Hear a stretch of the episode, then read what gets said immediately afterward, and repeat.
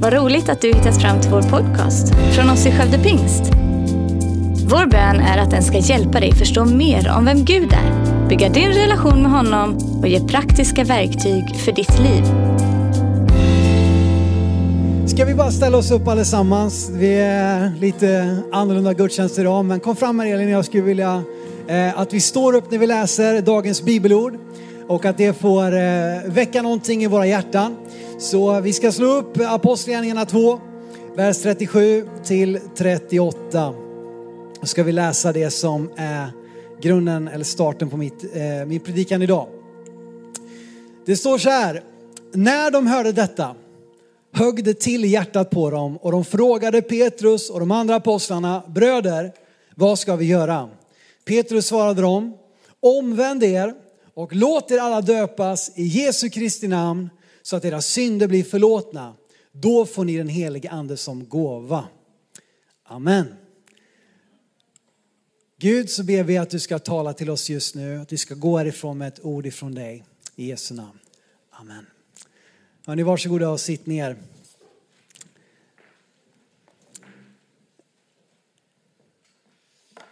Vad ska vi göra? Det är en rimlig fråga ställa sig. Vad ska vi göra egentligen?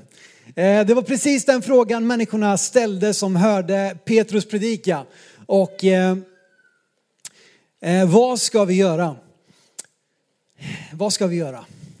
Jag vet inte om någon av er har ställt den frågan eh, den sista tiden. Det känns som vi har gjort det eh, mer än, än någonsin. Vad ska vi göra egentligen? Den frågan kan ju komma utifrån många olika saker. Det kan komma utifrån nöd. Vad ska jag göra? Det kan komma utifrån tvivel. Vad ska jag göra? Och det kan komma utifrån osäkerhet. Vad ska jag göra?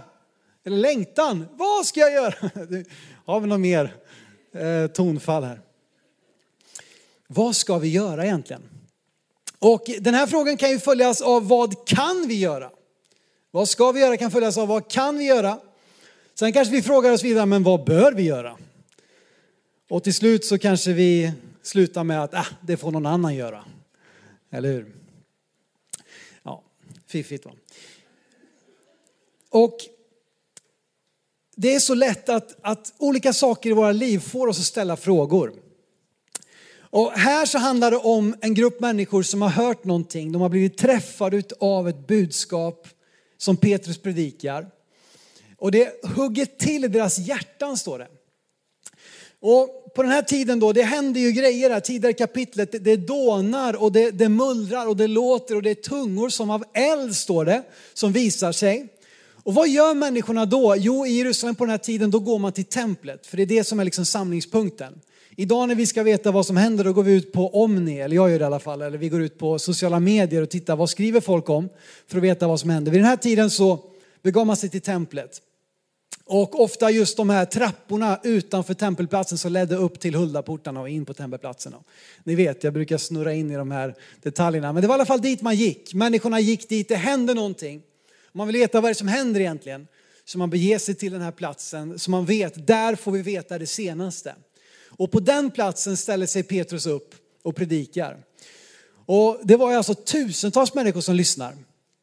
Tusentals människor som blir drabbade av budskapet. Och där så Petrus, han förklarar, predikar, inspirerar, fylld av den helige ande. Han som bara tio dagar tidigare hade, eller förlåt mig, 50 dagar tidigare hade förrått Jesus och inte ens vågat stå upp för sin tro inför en liten tjänsteflicka. Han står nu och predikar inför tusentals människor för att han var fylld av den helige ande. Och det följer, det, liksom, det som han predikar, det, det, det, det träffar någonting. Det skapar ett engagemang i de som lyssnar och de frågar, vad ska vi göra? Vad ska vi göra? Du vet i vår tid så sköljs vi över av liknande appeals, vad säger man, tilltal, alltså det, det, det är överallt hela tiden så får vi, ni, ni, borde bli drabbade av det här, ni borde hjälpa till här, ni borde göra skillnad här. Vi borde stå upp för, för liksom eh, den här saken, vi borde stå upp för den här rättigheten, vi borde göra slut på de här orättvisorna. Eh, och, och, och, det finns så mycket behjärtansvärda grejer, det finns så mycket att engagera sig i. Eh, men till slut så är risken att vi, liksom, vi drunknar i, i mängden av, av de här appealsen, alltså jag vet inte vad, vad är det svenska ordet? Appeals. Alltså det, det är någon som vill få oss att göra någonting. Det är så mycket idag, därför att vi, vi lever i den här globala tiden och det, det, det, det, känner ni själva till. Så vi vet ju lika väl och ibland bättre vad som händer i Afghanistan än vad som händer i Tibro, typ. Eh, för att vi, vi sköljs över av alla de här intrycken. Och det finns så mycket gott att engagera sig i. Men risken är att vi drunknar, att vår empati, vår energi, vår tid räcker inte till. Och då finns en ännu större risk att vi blir likgiltiga. Att vi inte tillåter någonting att drabba oss. Att vi skjuter ifrån allting. Vi blir programmerade för vi får så mycket i våra flöden så att vi, vi, liksom, vi, vi programmerar oss själva att stänga av. Istället för att agera på det som vi upplever träffar våra hjärtan så stänger vi av och blir likgiltiga. Och kanske att vi inte är skapade egentligen för den enorma mängd intryck som vi utsätts för. Betyder det att vi inte ska bry oss om vad som händer i andra delar av världen? Nej, naturligtvis inte. Men vi kommer inte kunna hjälpa alla i hela världen hela tiden. Men vi kommer kunna hjälpa en och vi kommer kunna också se över vårt eget hem. Och med tanke på det här som vi lever i så blir det också desto viktigare. För risken är ju som sagt att om vi tillåter allting skölja över oss hela tiden och det gör att vi blir likgiltiga, att vi stänger av, så är risken att vi missar de rösterna vi egentligen borde lyssna på, eller hur? Och här så har de blivit träffade av Guds ord, av predikan. Det har drabbat dem. Vad ska vi göra? Men risken är i vår tid att vi hör så mycket hela tiden att vi till och med stänger av det som är allra, allra viktigaste. Och det är så, vi är olika personligheter. Vi har eh, olika lång tid till att bli övertygade, till att dras med, till att engageras. Det har ju som sagt mycket att göra med hurdana vi är, hur Gud har skapat oss och vilka profil, liksom, eh, beteende, hur vi, hur vi är och så vidare. Vissa har längre startsträcka, behöver tänka efter mer och vissa är direkt på. Och allt det där är helt okej. Okay. Men jag tror att det gäller för, för, för hurdan du än är, så behöver vi fundera kring vad det är som liksom vi tillåter att drabba våra hjärtan. Eller har vi inte, tillåter vi inte längre någonting att hugga tag i våra hjärtan? Det är någonting att fundera kring. Liksom översätter vi vårt scrollande, liksom hur du tittar på Instagram, översätter du det på hur du liksom, eh, lyssnar på Guds ord? Att det, det, är snabba scrollningar och i bästa fall en liten dubbelklickning så det blir ett hjärta och sen så vidare och vidare. Eller lever vi i den här tiden med tanke på att vi vet allt som händer så har vi det här begreppet FOMO, fear of missing out. Alltså man är rädd att missa någonting. Gör det att vi är så rädda för att missa någonting att vi inte vågar ge oss till någonting. Inte vågar överlåta oss till någonting. För att det innebär ju att om jag är här, om jag bestämmer mig för att vara här och hjälpa till och tjäna och be och lovsjunga eller gå på gudstjänst eller vad det är. Då kanske jag missar någonting som händer i andra sidan stan eller i Tibro för den delen eller någon annanstans i världen. Och så lever vi som sagt, vi, vi scrollar snabbt och vi, vi tar inte, tillåter ingenting att liksom träffa oss mer än fem sekunder. Eh, eller vi, vi är hela tiden kringflackande för tänk om det finns något bättre, tänk om det finns någonting mer. Och vad är det Petrus säger? Han är tydlig i sin uppmaning. Han säger omvänd er och låt er alla döpas. Omvänd er, ändra riktning i ditt liv. Förändra den väg du går på. Vänd dig från det som liksom för dig bort från Gud och vänd dig till honom. Det som går närmare Gud. Det är den riktningen du ska ha i ditt liv. Om du är på en plats där du känner att du glider längre och längre från Gud, då behöver du också omvända dig kanske på nytt, även du som är kristen. Den riktningen du går i just nu, de människorna du omger dig med, det sammanhanget du är en del utav, eh, församlingen du tillhör eh, och ditt engagemang där i, är det någonting som för dig närmare Gud? Eller före det längre ifrån honom. Det är någonting att fundera kring. Och sen säger han, låt er alla döpas. Om Jesus är viktig för dig, om Guds ord har talat, så vill jag uppmuntra dig att låta det träffa ditt hjärta. Att låta det drabba dig på ett sätt som leder till en riktningsändring i ditt liv. Låt er alla döpas. Jag blev så uppmuntrad och på samma gång provocerad när eh, Hillsong Sweden förra söndag döpte 104 personer i Sverige. Eh, jag tänkte bara wow, vilket statement, vilken grej, vilken, vilken händelse. Det är liksom brasilianska mått här i Sverige på ett och, en och samma söndag. Och helt ärligt så blev jag först också lite sådär, lite, åh, det är väl typiskt Hillsong att de ska gå och döpa så många här liksom. Här döpte vi en för två veckor sedan så kommer de och drar till med 104 liksom. Får man vara ärlig i kyrkan? Eller? Sån där är jag, jag är lite sån tävlingsmänniska, det är ingen som har märkt det. Men... Och jag ställer mig direkt inför liksom ett val kring det jag pratar om. Det högg till i mitt hjärta, vad gör jag med det här? Ska jag bli lite skeptisk? Jaha, hur har de där dopundervisningarna gått till egentligen? Och vem, vem är det? Är säkert, det är säkert omdop och det är tredop och det är allt möjligt. Ska jag bli skeptisk? Ska jag bli avundsjuk? Ska jag vara likgiltig? Ah, bry sig liksom. Det, det kommer något häftigare. Nästa gång är det någon som har 200. Det är väl inget att fira. Eller ska jag glädja mig? Ska jag fira? Ska jag tacka Gud?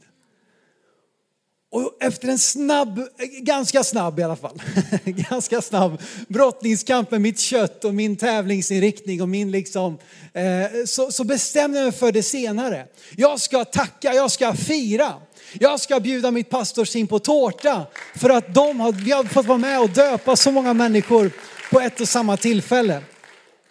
Och vet du vad, så snart jag hade bestämt mig för det senare, snart jag bestämt mig för att tacka Gud, fira och glädjas med våra syskon, så fylldes jag själv med tro för vårt eget sammanhang. Och jag kände mig, vad vill Gud göra här? Om de kan döpa så många Eh, under en och samma söndag, vilka skulle inte vi kunna få vara med och döpa? Självklart finns det människor i vår räckvidd, du som kanske följer oss online och du som är med oss här inne just nu eller du som har en vän som inte kom för att inte kunde för att han var sjuk. Eller, självklart finns det människor som vi kan få vara med och leda till tro på Jesus och låta dem gå dopets väg där det blir mer än bara en snabb dubbelklickning på gilla och sen vidare utan det blir någonting som vi får låta sänkas ned i, impregneras av och ge oss själva till. Och jag tänkte så här, varför skulle inte vi kunna döpa tio personer på samma söndag? Det har vi gjort i församlingens historia. Den största dopförrättningen ägde rum 1931. Är det inte dags att vi döper fler igen? Det året döpte man 45 personer. Eh, och det var ett tillfälle, jag kommer inte ihåg nu, men det var 17, 18, 19 eller någonting som döptes på ett och samma tillfälle. Jag tänkte, varför skulle inte vi kunna döpa tio personer på samma tillfälle?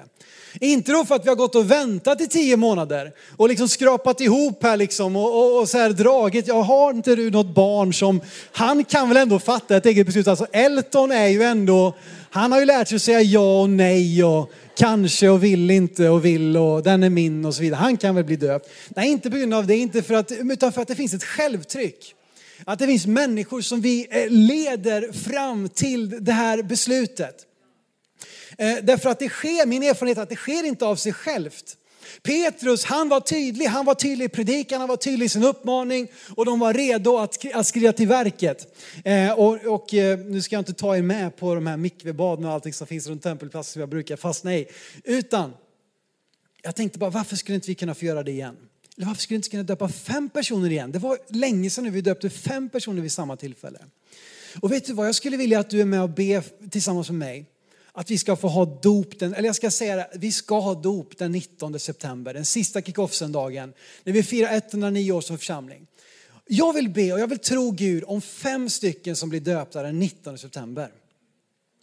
Tror ni på det? Vill ni vara med och be för det? Vill ni vara med och tro Gud om det? Ja, med den tron då, då kanske vi bara blev två, men vem vet?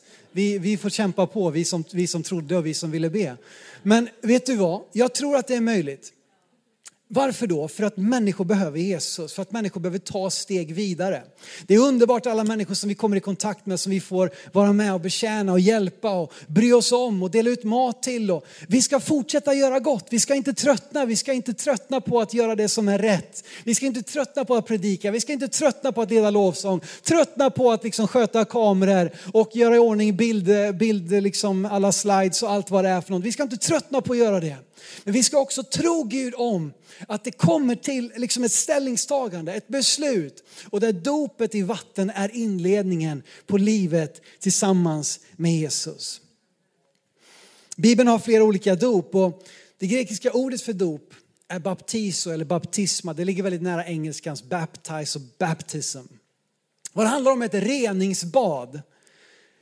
Ett reningsbad i vatten. Och i hela kyrkans historia har ju detta blivit initieringen in i kyrkans gemenskap, dopet. Vi har lite olika doptradition. Eh, personligen tror jag att ett nytestamentligt dop sker i Faderns, Sonens och helige Andes namn. Att det sker eh, på, den, e, på personens egna tro, efter personens egna beslut och att det sker genom nedsänkning. Tre innehåll tycker jag då utav ett nytestamentligt dop, sådant vi kan läsa om och förstå genom Bibeln.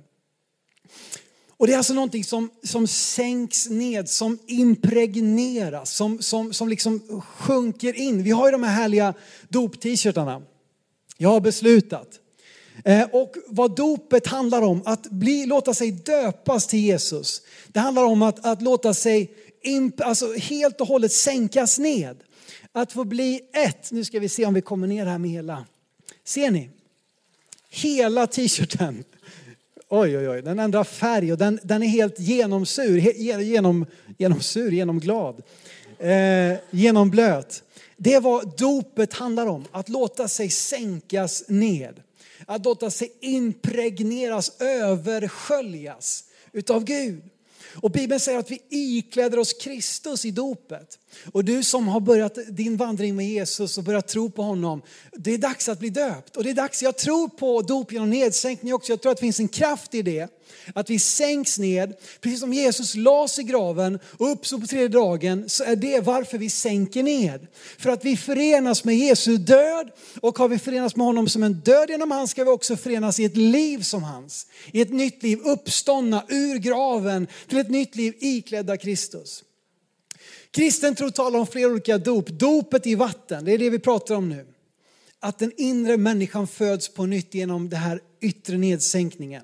Initieringen in i tron, det är början på tron, inte diplomet, inte slutkursen, inte uppkörningen. Nej, det är starten på livet tillsammans med Jesus. Vi har dopet i den heliga ande, inte nog med att vi får sänkas ner i vatten utan vi får också sänkas ner, bli översköljda, genomsyrade av den heliga ande som är vår hjälpare. Det är ett erbjudande till varje människa som tror att få bli döpt i den heliga ande. Sen har vi ett tredje dop som vi inte talar lika mycket om och det är elddopet eller dopet i eld. Och ett elddop är ett uttryck som används i samhället i stort, ett svårt prov vi ställs inför. Men i den kristna tron har elddopet ofta varit synonymt med att lida martyrdöden. Att ge sitt liv för sin tro.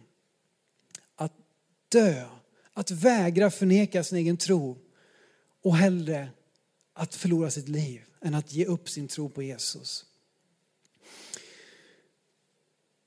I detta nu är det många kristna som ställs inför precis det valet i Afghanistan. Vi vet att det pågår en förföljelse i många länder.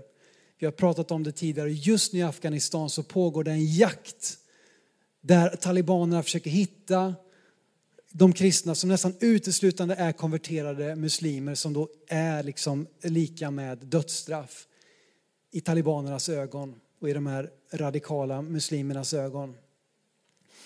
Kristna stänger av sina mobiltelefoner för att inte kunna bli spårade. Om man blir hittad med en bibelapp installerad på sin telefon så kan det innebära att man helt enkelt i värsta fall blir av med sitt liv.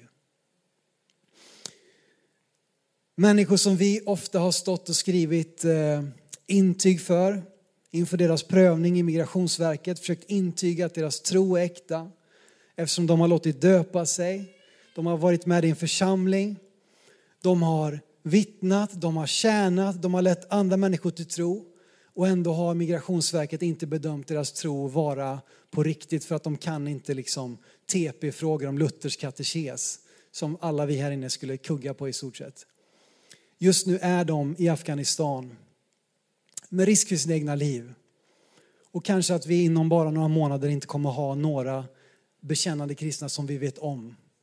Om inte Gud griper in och gör ett under. Och vad vittnar det här om då? Jo, det vittnar om att ge sitt liv helt och fullt till Jesus. Att inte leva någon slags halvmesyr. Och jag tänker på oss här ibland alltså. Det kan, vara, det kan vara så jobbigt att ens komma till kyrkan i tid. Det kan vara så jobbigt att ge ens 10 procent av våra pengar. Det kan vara så jobbigt att ens liksom eh, vara med eller vara med och tjäna. Och jag säger inte det här för att ge dåligt samvete. Men jag säger det här för att låta oss utmanas. Låt er alla döpas. Låt er alla fullständigt sänkas ner i Guds syften, Guds planer. Ge dig själv helt och fullt till det som Gud har gjort för dig och mig. Låt Jesus på ett genomgripande sätt få drabba dig. Och låt det här få vara en start på det. Vi fick precis höra här om Matilda och Janne som säger sina ja till den kallelse Gud har gett dem. Och låt det vara en inspiration. Vi, vi, som sagt, jag, jag, vill inte göra det här för att lägga en, liksom en våt filt av skuld över dig. Men som en uppmuntran att vi kan få ge oss själva helt och hållet till Jesus. Skaka av dig likgiltigheten. Skaka av dig sömnigheten. Låt dig drabbas av Jesu röst som kommer och säger till dig, kom och följ mig. Det är en kallelse som går ut till oss var och en just nu och jag vill vara Jesu utsträckta röst som säger kom och följ mig. I det så är det du som äger din respons. Bara du äger din respons. Låtsasteamet, ni får gärna komma fram här igen. Vi ska läsa ett bibelord ifrån Uppenbarelseboken kapitel 3 och vers 19 till 20. För vi ska inte göra detta utifrån dåligt samvete. Vi ska inte göra detta utifrån plikt. Vi ska inte göra detta utifrån liksom att visa upp oss, vara på, visa oss på styva linan.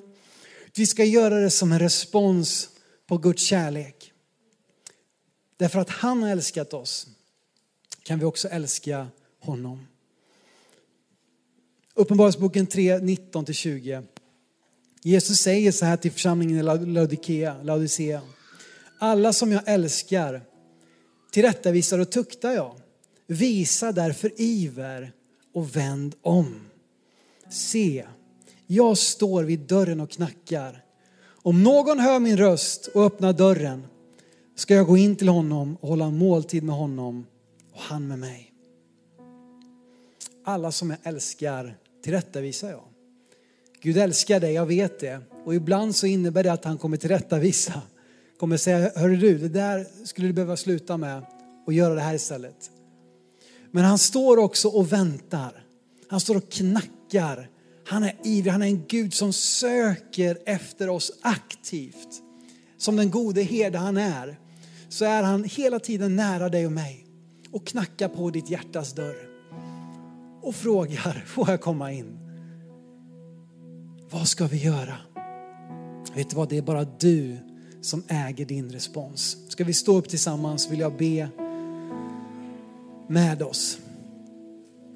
Vad ska vi göra med det som Gud kallar oss till? Vad är det värt att följa Jesus? Jag vill att det här ska vara en utmaning först och främst till mig själv. Jag vill också inbjuda dig som är här idag, vare sig du är i rummet eller med oss online eller vart du än är någonstans. Så vill jag inbjuda dig i den här uppmaningen att låt er alla döpas. Låt er alla döpas. För någon är det dags att bli döpt i vatten, för någon är det dags att be och be om förbön till andens dop. Och för någon är det dags att våga låta sig utmanas av elddopet. Att ge sig själv helt och fullt åt Jesus. Tack för att du lyssnat. Dela gärna podden med dina vänner och glöm inte att prenumerera så du inte missar nästa predikan. Om du har några frågor eller vill att vi ska be eller tacka för något tillsammans med dig så får du gärna höra av dig till kyrkan skövdepingst.se. För oss är veckans höjdpunkt söndagens gudstjänst och det vore så kul att träffa dig där. Våra team finns då redo att ta emot dig och det finns även egna samlingar för barnen. Du hittar mer information om oss, vilka vi är och våra olika mötesplatser på skövdepingst.se. Gud välsigne dig och ha en fortsatt bra vecka.